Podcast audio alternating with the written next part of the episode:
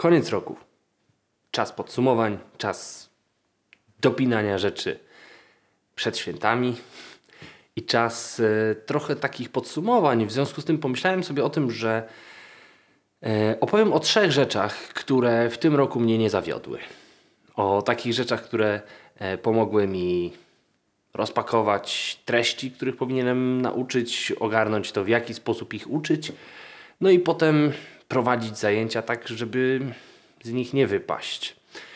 Dziś chcę opowiedzieć o jednej z tych trzech rzeczy, czyli o szkielecie.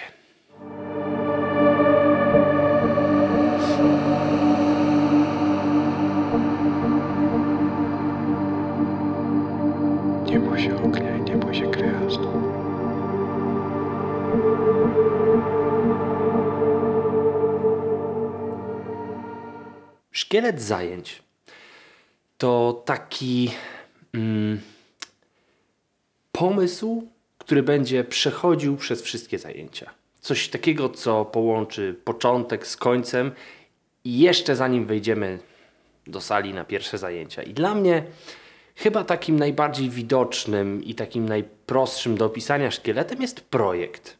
To znaczy taka sytuacja, w której osoby uczące się będą na koniec musiały oddać projekt. E, ten projekt będzie zyskiwał swoje części z zajęć na zajęcia.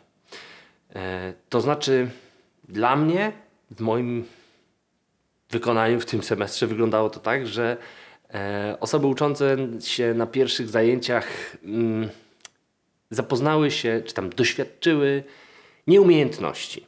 To znaczy, na pierwszych zajęciach poprosiłem ich o to, żeby zrobili to, co ma być wynikiem ich projektu. I na szczęście im się nie udało. Mówię na szczęście, bo gdyby im się udało, no to, to znaczy, że cały ten przedmiot trzeba by było wymyślić jeszcze raz. Natomiast nie udało im się to i bardzo mnie to ucieszyło i ich zresztą też, bo okazało się, że jest sens uczyć się tego przedmiotu w tym semestrze, no bo brakuje jakiejś wiedzy w związku z tym, że skoro brakuje, no to jest sens się jej uczyć. To doświadczenie e, przede wszystkim wprowadziło chaos, jak ułożyć coś tak dużego, e, ale też wprowadziło takie uczucie właśnie niedosytu. Opierając się na nim mm, i wiedząc, jak ten projekt ma wyglądać, z zajęć na zajęcia dokładam kolejne elementy.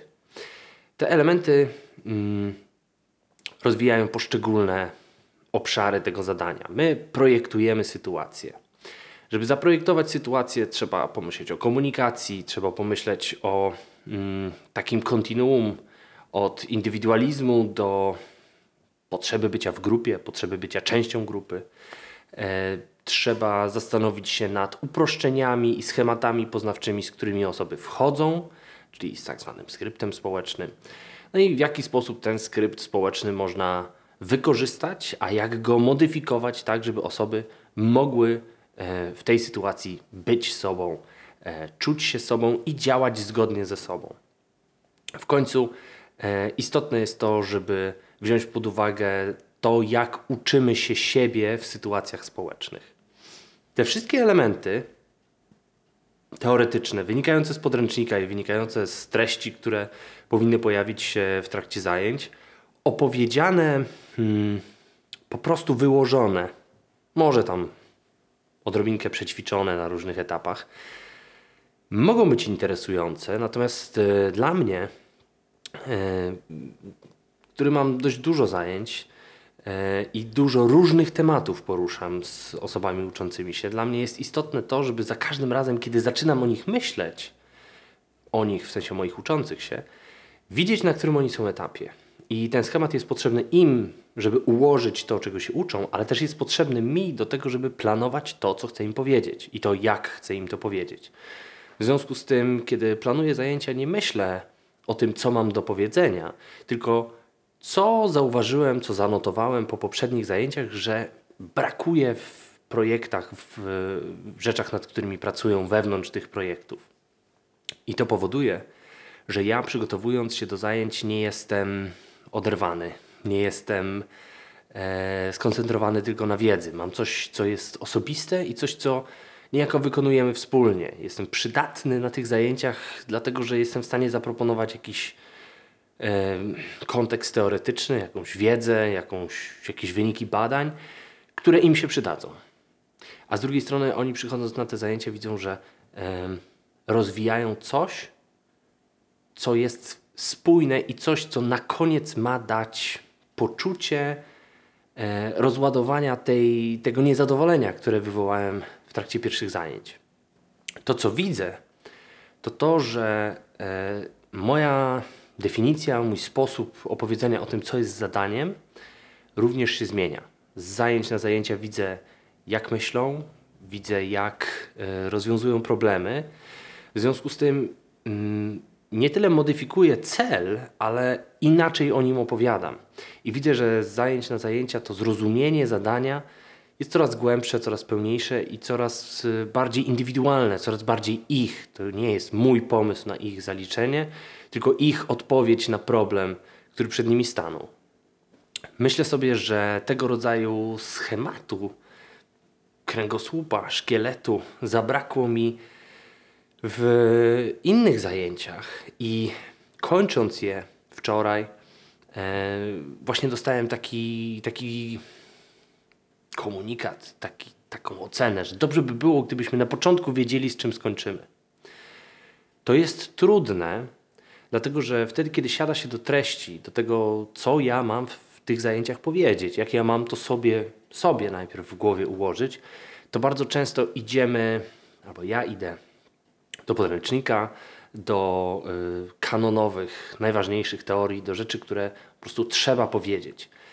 I skupiam się na sobie, na człowieku, który będzie musiał to powiedzieć.